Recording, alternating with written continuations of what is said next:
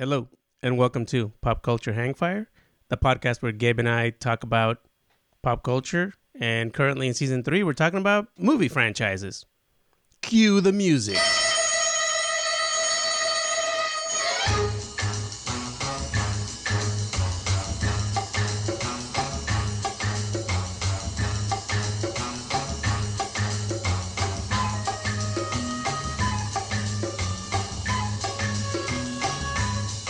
Gabe, today we are talking about something that I thought in my head, I was like, oh my God, this is very exciting because I really like these movies, but I believe something happened as I did the research, but we'll get to that. Gabe, today we're talking about Mission Impossible.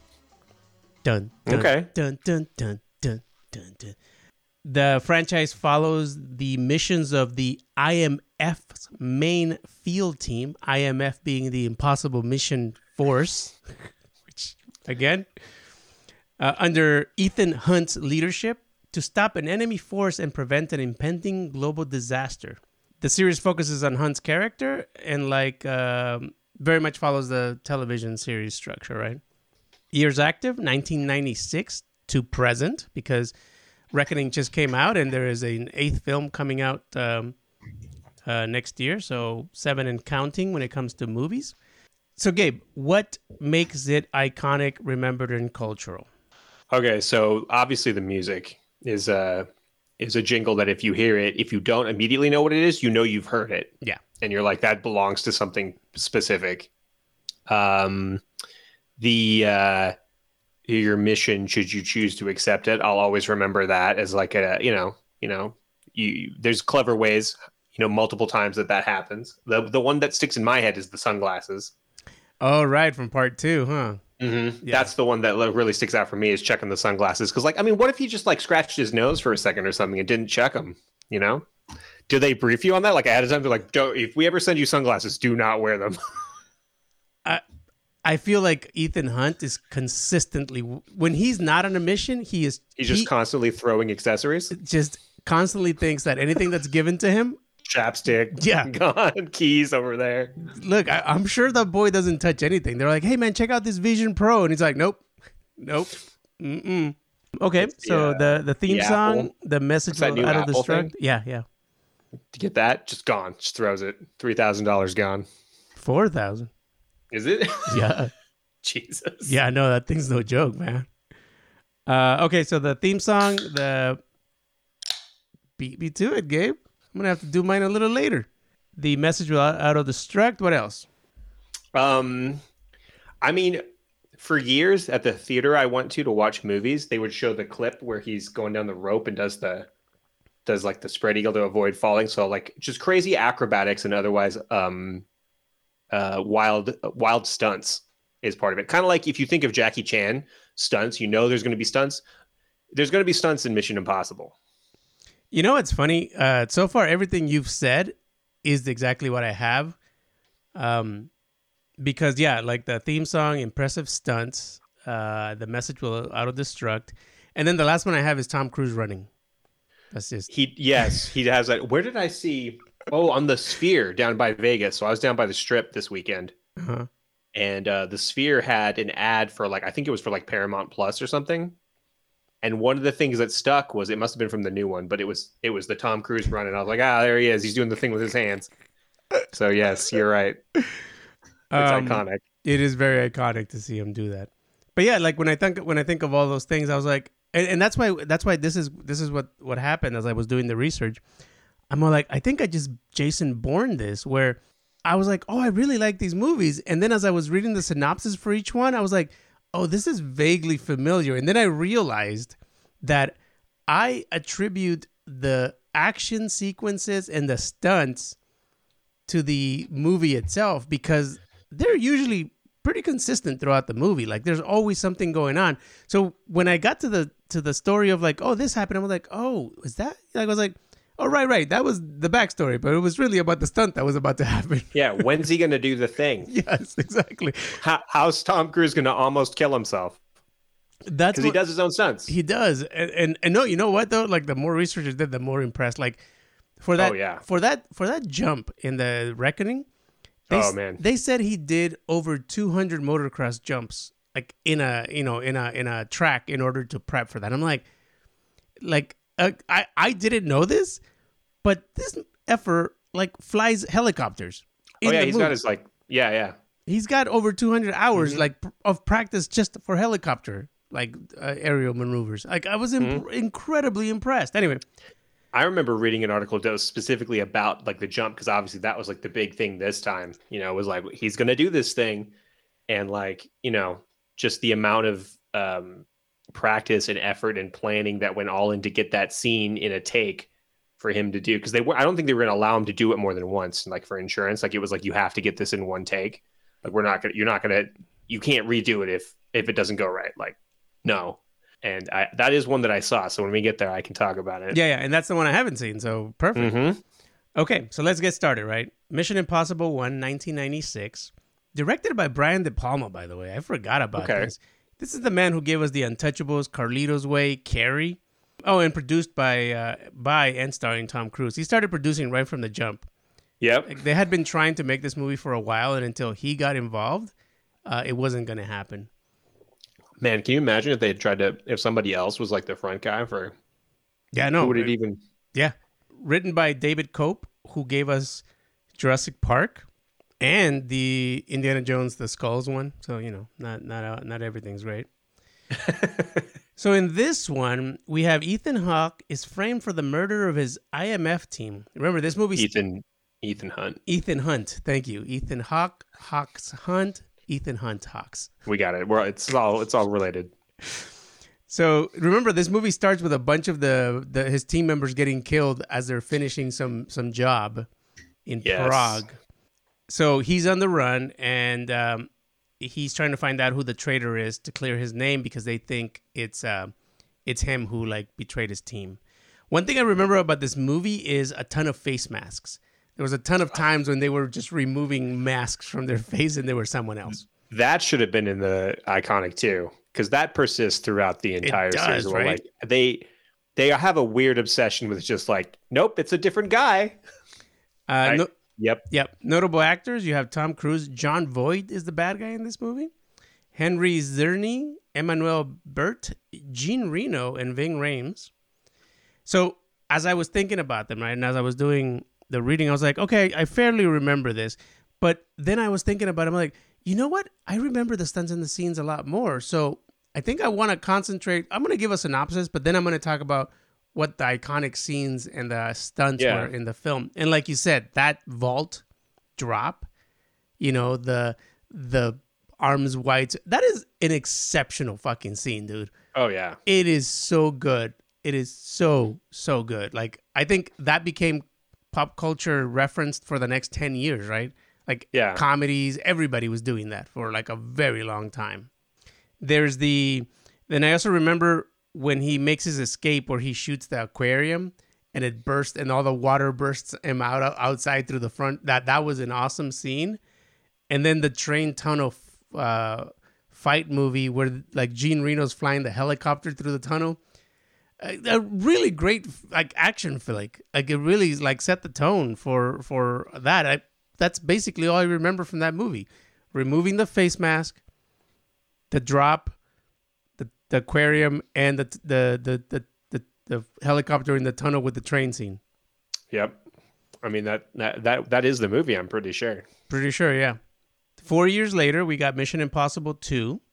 Directed by John Woo, by the way. This is the man who gave us Broken Arrow and Face Off. And you see that in quite a bit of the movie. So Ethan goes back into action and starts working with a professional thief named Nia. The duo go undercover to stop a rogue IMF agent, Sean, who is also Nia's former lover, from stealing a deadly virus, starting a pandemic, and selling the antidote to the highest bidder. No, we're never going to have another pandemic, so that's funny. That 2000. So, yes, like you said, the stunt in this is that free solo climb at the very beginning of the film, which, again, he did himself with very little safety gear, is what I'm told. And then there's also the John Woo motorcycle chase, where they're, dancing with the motorcycles. It's a little over the top, but just the right amount of woo. Our cast here is, again, Tom Cruise, Doug Gray Scott, Thandie Newton is the thief character, Richard Roxburgh, John Polson, Brendan Gleeson, and Ving Rhames. This was a fun flick. Again, just, you know, like he had the long hair, right? He was experimenting with his hair. Yep. You know, things happen. We get to to Mission Impossible 3, 2006. 6 years they waited, by the way. That's a decent clip. Directed by JJ Abrams. His first directorial debut, by the way. Oh, wow. Yeah. Apparently, Tom Cruise was a big fan of Alias, and he thought he could handle the directing. Okay. Yeah. Ethan has retired from IMF fieldwork. He trains recruits, and he settled down with his fiancée, Nurse Julia, who is unaware of his real job, Gabe. He is approached by the IMF director about a special mission to rescue one of his protégés. He assembles a team to face the elusive arms and information broker, Owen Davian, played by Seymour Philip Hoffman, by the way, who is exceptional. He is. It's a great role. He is so good. He has that scene where he's like, you know, and I can't do a Philip Seymour Hoffman impression, but I'm still going to try.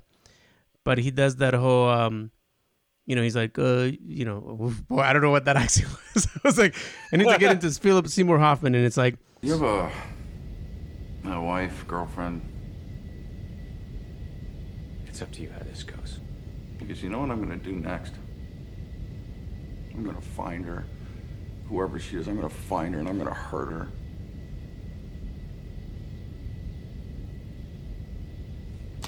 You were apprehended carrying details of the location of something codenamed the Rabbit's Foot. I'm going to make her bleed and cry and call out your name. And you're not going to be able to do shit. You know why? What is a rabbit's foot? Because you're going to be this close to dead. And who is the buyer? And then I'm going to kill you right in front of her. You know, like, he gives that speech. It's so good. That dude is phenomenal in this film. It was a great cast. Ving Rhames, Billy Crudup, Michelle Monahan, John Rhys Meyers, Kerry Russell, Maggie Q, Lawrence Fishburne. I forgot about Lawrence. Larry. Yeah, he's on the team, right? He's one of the. No, Ving Rhames is part IMF? Of the team. I think. No, but wasn't Fishburne part of it as well? I thought he was. Oh, he was a bad guy? I don't know. I don't remember. I know Ving Rhames is like throughout the whole thing, which is a highlight, to be honest. Yeah, he's the only one who's been in every one of them, I think. He's like a tech guy too, which is funny because Ving Rhames is huge. He's not a small person. He's the nerd. Yeah. Which is great. Maybe that's where Fast and the Furious got the idea to turn Ludacris into the nerd. Maybe. Looking this up, dude, I didn't see any stunts or anything crazy, any crazy scenes, and this is why I think Philip Seymour Hoffman was like the person who kind of stole the film. Yeah, because it was his acting. Yeah, I remember. There was a. This is the one. It's like they're at the Vatican for part of this or something too, isn't it? Like there's like a. They had a car chase. I want to say. I think every one of them has a car chase for the record. No, but I think that might have been like the stunty stuff. Was they were doing a car chase? I think. Mm. I've seen 1, 2, and 3. It's been a while since I've seen. And that's what I was gonna say. To be honest. 4 through 7 or 4 through 6, I've seen more than I've seen. The first three, because the first three I definitely didn't see in theaters, but the other three I saw in theaters, so I invested. I'm waiting to see. There's a spot where I have definitely. I don't know if I've seen 4 or not. We're about to find out, Gabe. Yeah, because I'm watching each story and I'm like, nope, I know that one. Philip Seymour Hoffman. I was like, yep, I saw the one with him in it for sure. I remember him. Okay, Mission Impossible 4, Ghost Protocol, 2011. Another 5 years go by from the previous film. Okay, so they're doing between like 4 and 6 years between so far. Directed by Brad Bird in his live-action directorial debut. They're just king-making. This is the man who directed The Iron Giant, Incredibles, and Ratatouille. So he was doing all right. In this film, the Impossible Mission Force, IMF, is shut down after being publicly implicated in a bombing of the Kremlin, causing Ethan Hunt and his team to go without resources or backup in a life-threatening effort to clear their names. Ethan and 3 other agents are left to stop Cobalt from starting a global nuclear war. So I remember this one where, like, you know, it's basically like, you know, Engage Ghost Protocol, where it's like you all disappear. And they're using, it's a cool name. Yeah, they're using like the resources that are forgotten for go, which is interesting to have resources for a protocol where you're not supposed to exist. But these are the do not exist resources. They're not on the books. That don't exist, but do exist because somebody must have paid for them. Yeah, well. Cruz, Jeremy Renner, this is the addition. Okay. Simon Pegg, Paula Patton, and supporting roles, Michael Nyqvist, Vladimir Mashkov, Josh Holloway, Anil Kapoor. Now, this one has a lot going on, right? This one has the prison escape at the very beginning. Okay. Right? This one has the Kremlin break-in. Remember when they break into the Kremlin and they use that like hologram screen? I think this one I haven't seen. Oh, this one's really fucking fun, dude. And this is also where, I believe this is where they go to Dubai and they do the climbing of the side of the building. The building? Yeah. Yeah, I know Jeremy Renner was involved with that. I know that scene because of, again, the big stunt. So if it wasn't this one, then I was like, I know Jeremy Renner's in the one where he climbs has the suction cups on the side of that crazy building in Dubai. So like you're like above the cloud line or whatever the hell is happening. It's insane. This one is like visually stunning. This is a movie I saw in the theater and I was like, holy crap, there's only one way to watch this.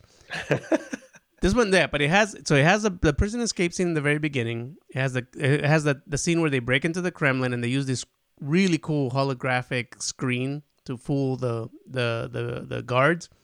Silly Russians. It has the climbing the building. And then at the end, it has this multi-level parking garage fight scene at the end where it ends with, well, I won't spoil it for you, Gabe. But it's very cool. So if this is the one you haven't seen, this one's fun to watch, Ghost Protocol. I sure hope Ethan Hunt makes it. You know, I'm not going to spoil it, Gabe, but he, you know, well, we'll see. So this is for sure the one you haven't seen then. I haven't seen that one. Yeah, I'm pretty sure. Like, yeah. I mean, I know the building scene, but I'm sure I saw that somewhere else. And I was just like, he's at it again. Yeah. No. You should definitely watch this. A lot of running by him, too, by the way. Then 4 years later, we have Mission Impossible Rogue Nation, written and directed by Christopher McQuarrie. This is the director that will go on to direct the next three. So they finally kept one director. Tom Cruise was very impressed by him. Okay. Now, Christopher McQuarrie is known for getting an Academy Award for the screenplay for The Usual Suspects. He's also the man who directed Top Gun Maverick, Gabe. Okay. Mm-hmm. So he's collaborated more with Cruise. He has, because he also did his two Jack Reacher movies. And a very cool film, I don't know if you've ever seen, called The Way of the Gun. No, that sounds familiar though. It's really good. Benicio del Toro and Ryan Phillippe. And it's got a ridiculous cast, but it's a very, very cool movie. So it makes sense, is what I'm saying. Okay. So here, Ethan Hunt comes under threat from the Syndicate. Oh no. Faced with the IMF's disbandment, Hunt assembles his team for this mission to prove the Syndicate's existence and bring the organization down by any means necessary, Gabe.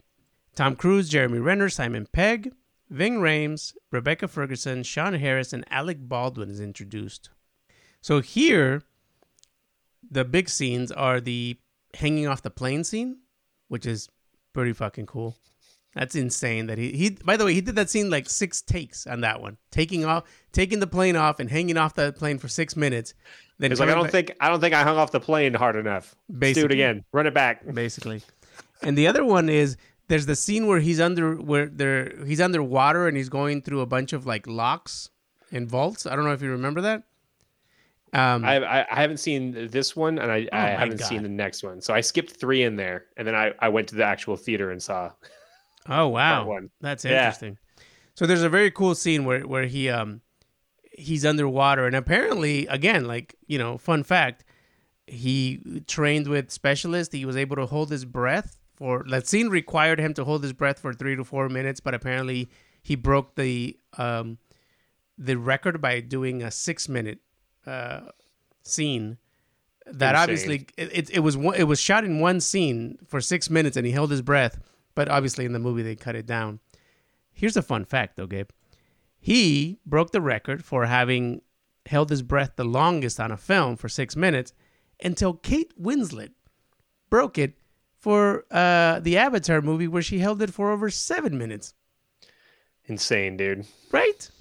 But yeah, those are the big scenes here. Then we go to Mission Impossible Fallout, 3 years later. Same director, written and directed. When an IMF mission to recover plutonium goes wrong and the world is faced with the threat of the Apostle, a terrorist group formed by the former members of the Syndicate.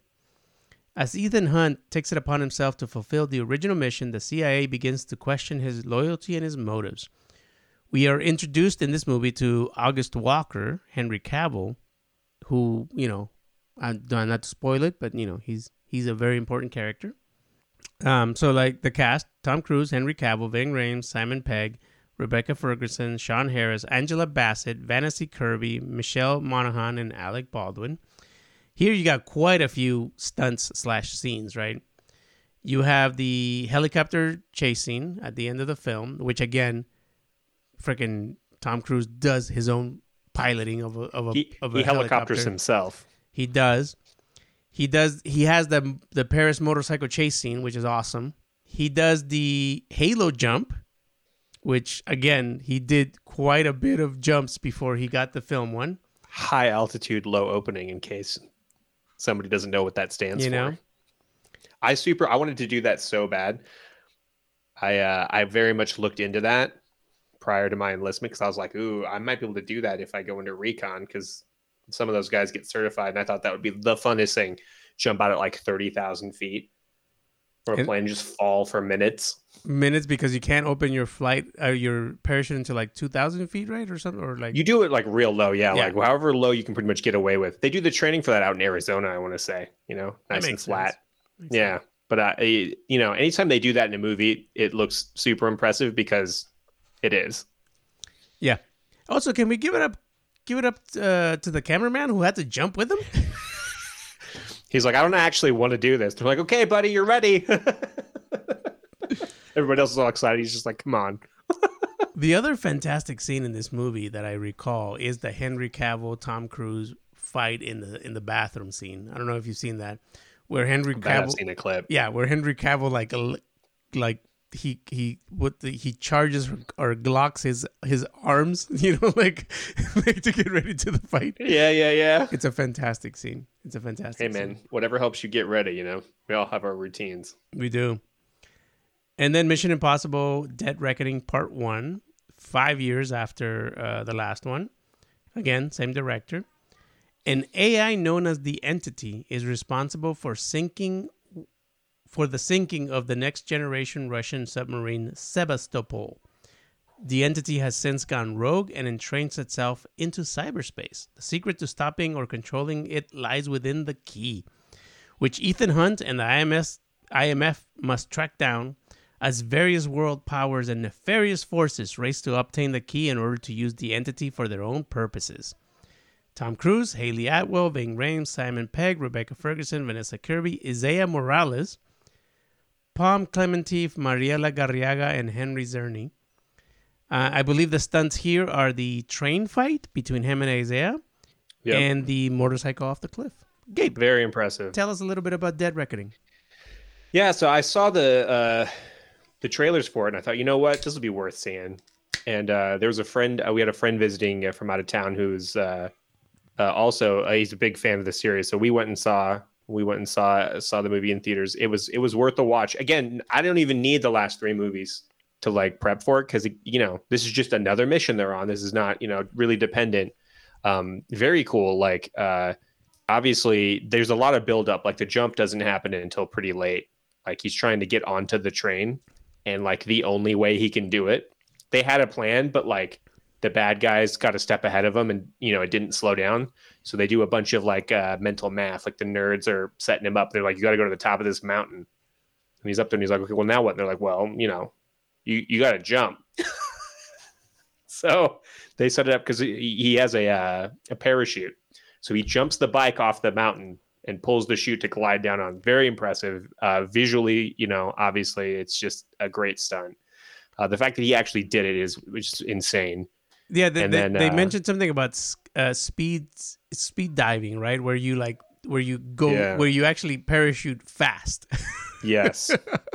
Yeah, it's and then the train. Like I want to look into more now about like what was like you know what they did to get some of the visuals for it, because like the train's coming apart. Like they get to a bridge that gets blown out. And they, you know, we managed to stop the train, but not really in time. So part of it's falling off, and they're like climbing up this falling train while like fighting and trying to like, you know, get a hold of what they need from this, you know, the codes or whatever for this AI. Part of the train thing was also they did the masks again, which was hilarious. Again, really? Yeah, the masks. Kidding. The masks are a big part of this. They originally were going to. There's a funny bit where like the I think it's Haley Atwell. I think it's her character because she's like a thief. I'm pretty sure she's the thief or whatever, the pickpocket. And they managed to like basically co-opt her into the IMF because she doesn't really have a choice at a certain point because everybody's after her. Okay. So they kind of get her to join. And so Ethan's like, oh, no, it's fine. Like, I'll be right there with you. You know, they're going to take the place of these buyers, you know, and pretend to be them. And they print up her mask. And then, oh, no, the printer goes out. So now he can't, you know, so she's got to do it by herself. She's got to. Okay. She's got a mask on. Can I tell you that that's the same thing that happened in Ghost Protocol? Okay. So they're in Dubai and the mask machine doesn't work. And they. Oh, my God. Really? Oh, no. And basically they have the conversation like, does he know what you look like? No. Does he know what you look like? No. Okay, then we're going in. Perfect. Oh. Yeah, so they bust out the mask printer again, the face printer. And it doesn't work again.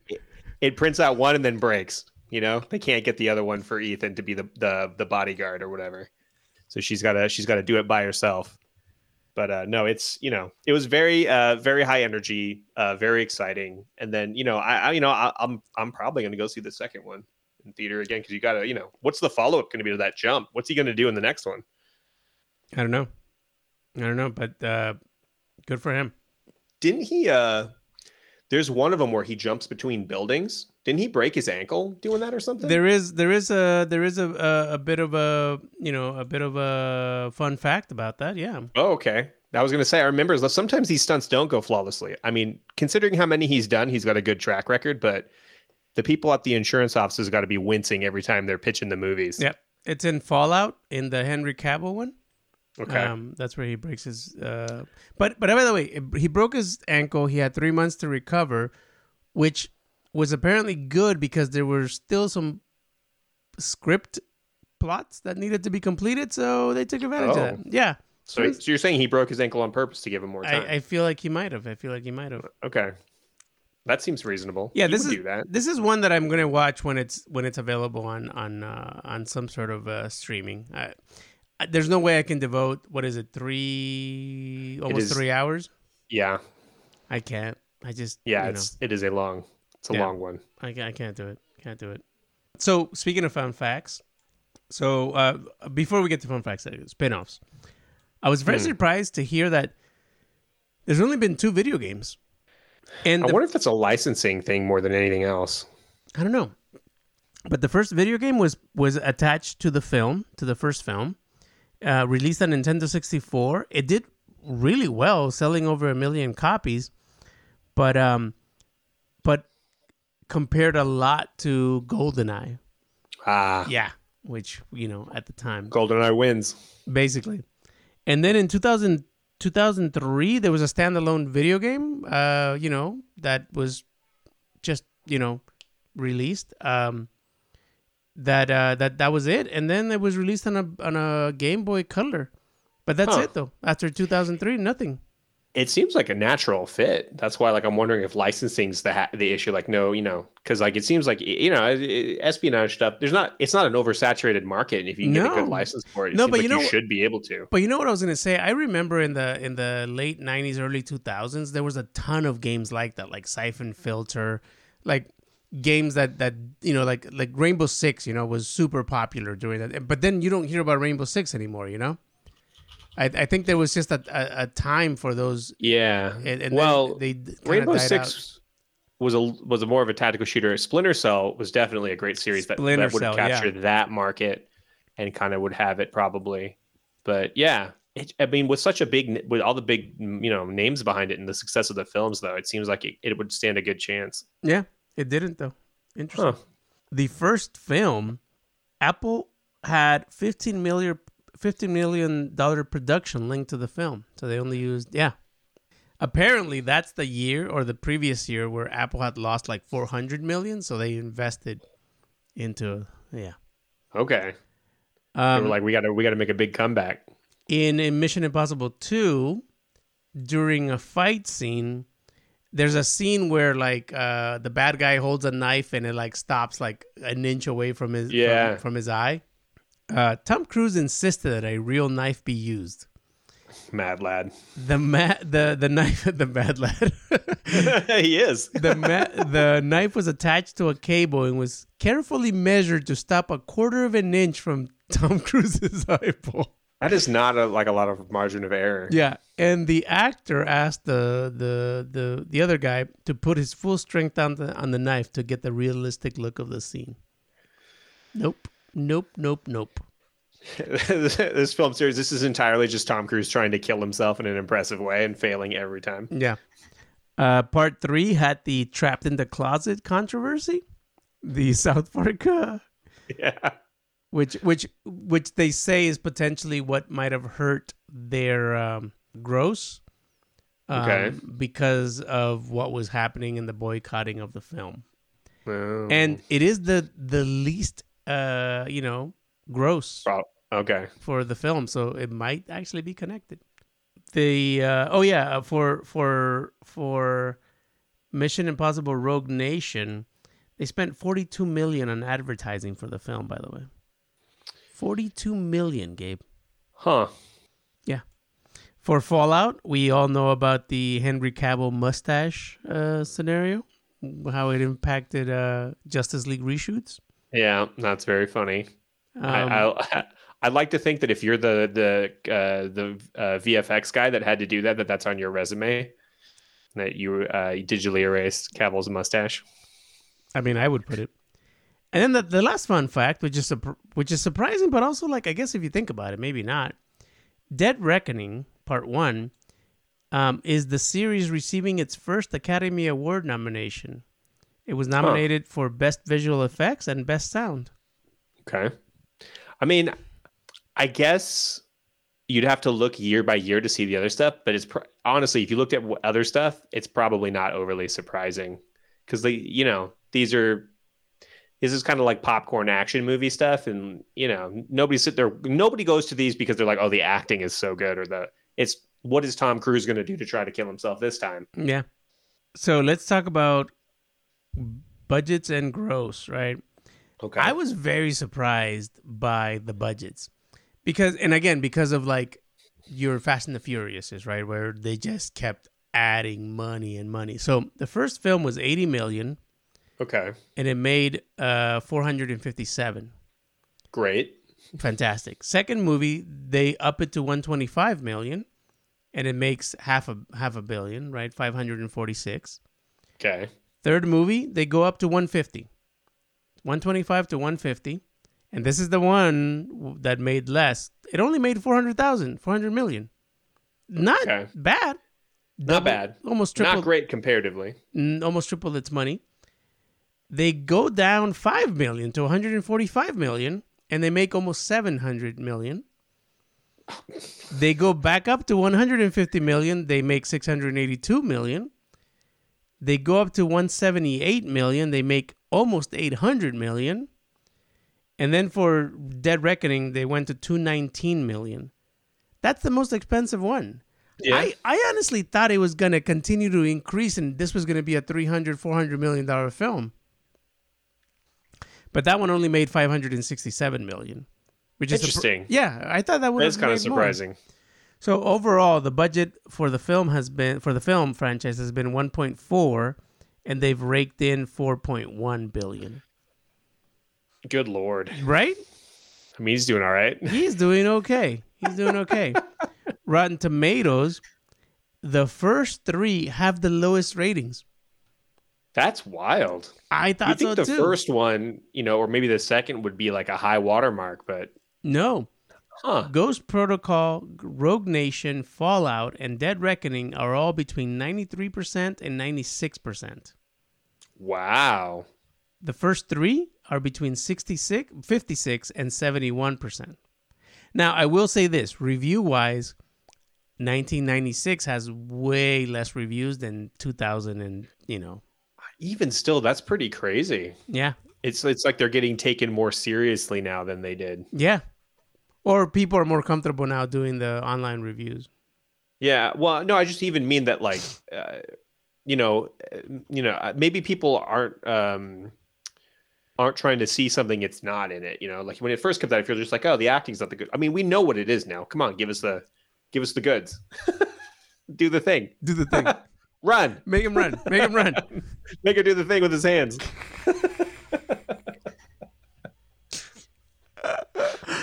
The other surprising thing was the first film was the only film under 2 hours. They are long. 150 minutes on the first film. And then it went to 204, 206, 212, 227, and then the last one, 243. That's a pretty long run time, you know? Run time. I mean, this is why you're here, Gabe, honestly. I want to be empathetic, but the fact is, this is why you're here. Yeah, that's why they pay me the big bucks. You bring the funnies, buddy. But yeah, no, that's it. That's Mission Impossible in a nutshell. But yeah, you know what I find interesting every time that I do the research on films is that what I remember and what I think it's going to be about ends up being 90% of the time it ends up going in a different direction. Because again, like Jason Bourne, this, like Air Bud, like Home Alone, I think I start the research with something in mind, and then as the research comes up, it changes the story that I'm going to tell. And this one was one of those where I'm like, oh yeah, no, I do remember great scenes and great stunts, but I don't remember a lot of plot. It turns out. No, there's always just like a, it's kind of like a, you know, pick a MacGuffin for like why we got to get this thing, and then, you know, or why we're in trouble. You know, what did you guys do this time? And then go. And then the other thing is they've again, Tom Cruise is obviously the captain here, but maintaining Ving Rhames, maintaining Simon Pegg, like these are really great, like, foundations to your characters. Like, yeah, the fact that they haven't killed them off is kind of cool. I don't was Jeremy Renner in Dead Reckoning? No, right? He was. No. Yeah. I don't know if his character was killed, because like I said, I didn't see the last one, the last like three before, but I don't think his character was killed. I think yeah, not doing the cheap like we're gonna kill somebody you like for emotional impact. You know, in the case of, again, Simon Pegg and Ving Rhames are, you know, integral parts of the team in terms of backing up our boy Ethan. So yeah, no, that is kind of cool. Yeah, once they added those two, they stayed in. But Ving Rhames is the only one that besides the whole time. Tom Cruise, yeah. But yeah, no, it was fun research to do on this one, and I'm curious to see what I'm gonna come up with for the thumbnail, because I haven't thought that far into it. But I definitely already know. We've talked so much about that the rappel. It feels like maybe that should be. Maybe we'll see. And rewatching that scene, by the way, he is a baby, dude. Like, he is so young. His haircut, like, I was like 1996. Like, let's, you know, quick math. How old was Tom Cruise in 1996? Let's see. I was going to say, like, you know, we could plot out how many movies they have left, probably based on the fact that it's like an average of like 5 years between them. You know what? He has been quoted in saying that he will do this until he's 80, and he's using Harrison Ford as his prime model. He said, if Harrison Ford is still doing Indiana Jones, I hope I'm still doing Ethan Hunt when I'm in my 80s. That's fair. So he's currently 61. Does not look it. Does not. 1996 was how many years ago, Gabe?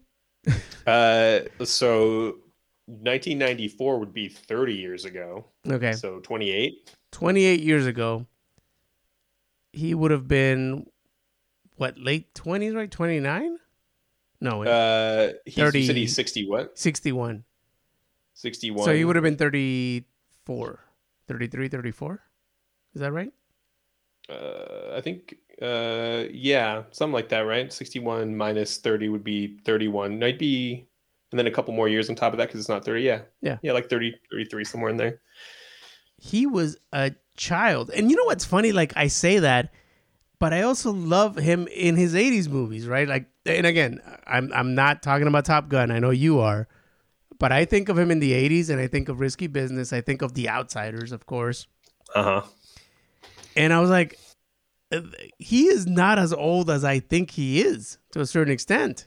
Yeah, he did start very young. Like, if you look at The Outsiders, he still didn't fix his teeth. He still had that. That's right. He did. Mm-hmm. You know? But yeah. No, I, honestly, like, doing this episode made me want to think about watching Maverick. Think about it. I'm just not 100.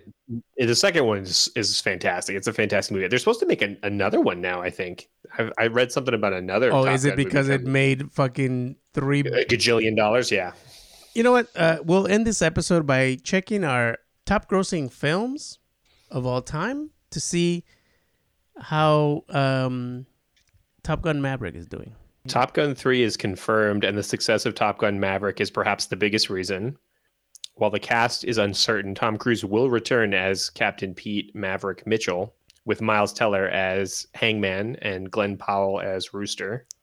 Really? Okay, so top 50 top grossing films. By the way, The Hobbit: An Unexpected Journey is number 50. I didn't realize it was that far. Then you have Zootopia, Alice in Wonderland, Star Wars Episode 1.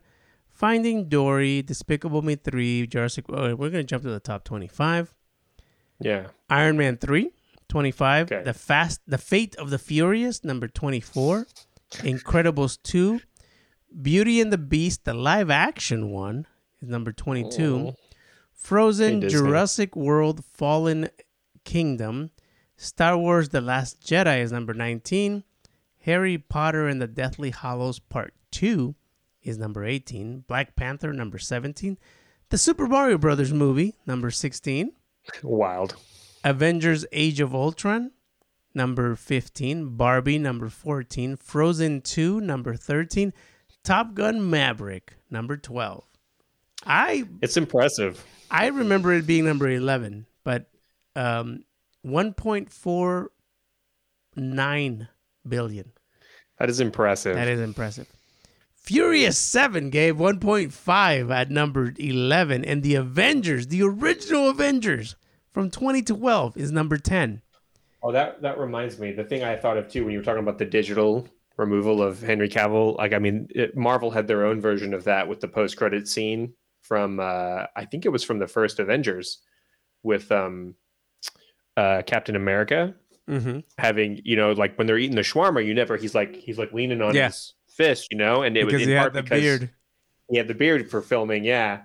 I forget what was it, what movie was it? I think Snowpiercer, was it? Snowpiercer, I think it was, yeah. And so like they had a prosthetic on his face that he couldn't like chew or move his mouth, so they kind of just had to have him sitting there.